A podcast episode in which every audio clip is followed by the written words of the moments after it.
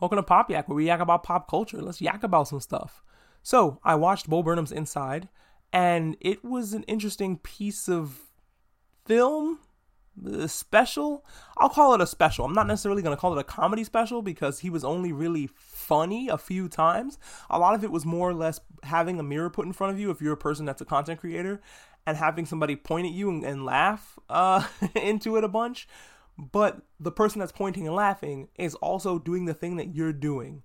It's really hard to explain. It's kind of like watching an episode of Seinfeld if you're a comedian. You know what I mean? Like you're watching a content creator struggle with creating content and then talking shit about content creation, you know, and the internet as a whole and how it's bad for you and it's bad for your children and it's it definitely is uh, it's definitely no, I wouldn't say eye opening because this is all the shit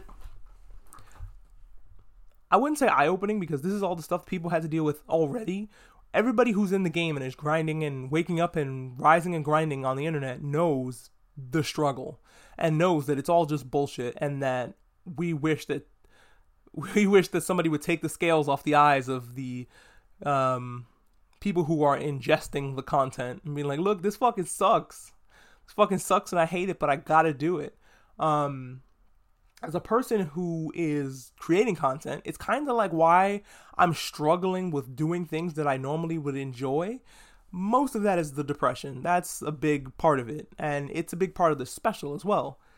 But another thing is it becomes your the thing that you like once it becomes a chore, it's very hard to want to sit down and then do it. And then when you do sit down and do it, when you just kind of say, fuck it, nose to the grindstone, I'm going to do this, it kind of feels insincere, right? Um, but this is the only way you know how to express yourself. Um, and I think that's what Bo Burnham has. There's times where he was really down and he copes by becoming this new funny character, right?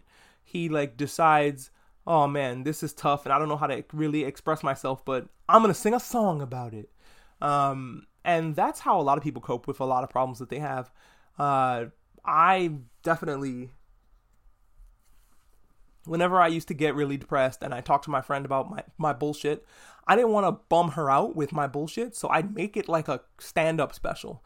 I try to be really funny and I try to put a, a, nice, funny spin to it so that while I'm talking to her about my depression, I'm laughing, she's laughing, I'm smiling. It's all just, it's real depression. And, but at the same time, it's gone from everything is hopeless to everything is hopeless skateboard does an ollie um, just so i'm not driving her insane but it becomes a character that you have to put on and uh, and you don't know how to express yourself in any other way so there is a couple scenes where he cuts from serious Bo Burnham character to God damn it, I'm a I'm a comedian. And there are certain parts that are definitely funny. Like white woman Instagram is hilarious.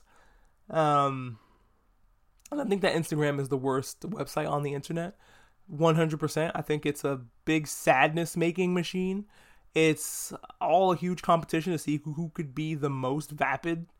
And there's a lot of a big the big chunk of influencers are the ones that the ones that like take pictures next to fucking in in the middle of riots with their filters on and their lighting guy out there, they're the ones that uh, you are trying to catch up to as a human being and trying and aspiring to be like, oh man, this person is a role model. I have to be just like they are. Um, there's a great um, subreddit called I think it's Instagram Reality where it shows you no, this person is using camera tricks, this person is using um, filters that make them look different that makes oh man, I wish I could take photography like this. A lot of them are just fun camera tricks and Photoshop editing skills. You can do it too. Um, but a lot of Instagram is fake and it's hard. Now I sound like Holden in The Catcher of the Rye. Phonies. But um, the major point to this is it looks at him as a person. He looks at himself as a person and also kind of does commentaries on things that he does he looks at himself as a person and also does commentaries. He sings a song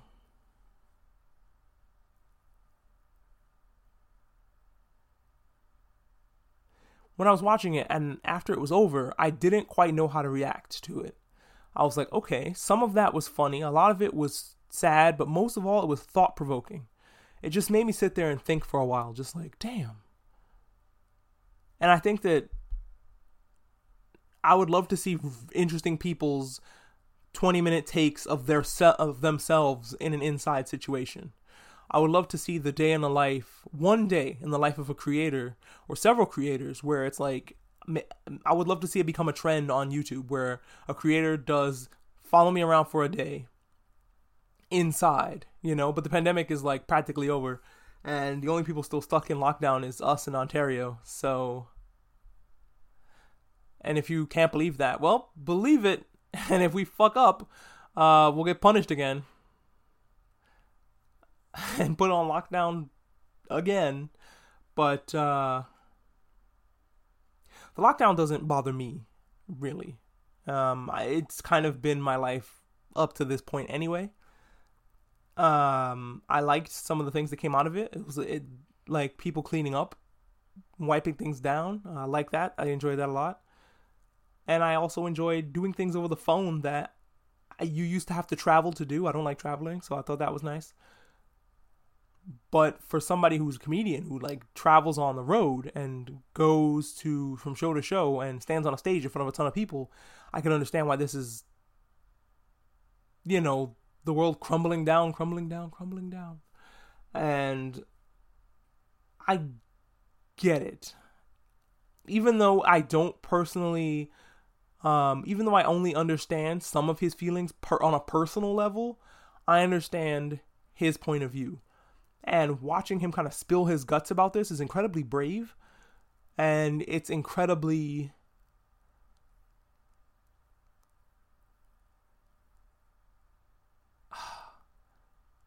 I don't want. What's the word?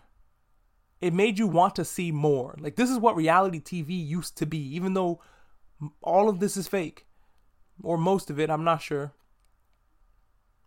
I feel like a good 80% of it is fake. And everything is intentional. He he made it be the way exact way he wanted it to be. You see him like editing it and making sure making the lights go where he wants them to go. And I think after this, he's gonna be now people know who he is. Now people know his name, his household name now. His comedy specials, once the once he goes back on the road are going to be massive. People are to be sad that he doesn't like Jesus anymore, but they're to be like that's the dude from inside. I'm ready for some for some obscure and amazing comedy that's to blow me away and make me and provoke my thoughts. I hope he's ready for that kind of shit because that's what's gonna come his way. I don't know. It was thought, I thought it was thought provoking. Um, like I said, white woman Instagram is a bop. Um, also, Put Your Hands Up, I think is the name of the song, is also another song that I could just listen to. That song fucking ruled. Um, there was a song about turning 20 that I thought the lighting was so incredible on that. Just all his lighting is incredible.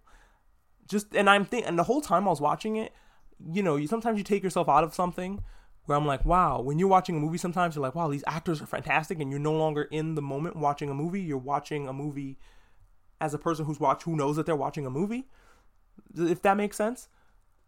I would look at this thing and go, man, how much were these props for just one song, for just one scene? This looks like it was incredibly, even though it looks cheap, it looks expensive. It's one of those things. And uh, I would love to know the budget of Inside. I, I'm so desperate to know. And I would love to know how much he made back on it there's a lot of questions I have about this, and I would love him to sit down and spill all his guts on like Conan O'Brien or something. But this is not the type of movie one explains. It kind of takes the magic away if he if he does that. I don't know. I would love to hear what everybody else thinks about it. So tell me what you thought. What did you think about this? Did it did it make you scratch your chin? Did it make you rub your chin the way I was rubbing my chin the whole time, going, hmm, interesting. you feel like a therapist who's watching a patient, you know, spill their guts, and you're just kind of writing in your notes.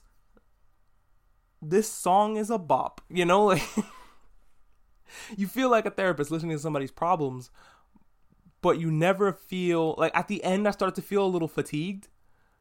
Um but you never feel like you want to grab him and tell him to shut up or I don't give a fuck about your shitty problems.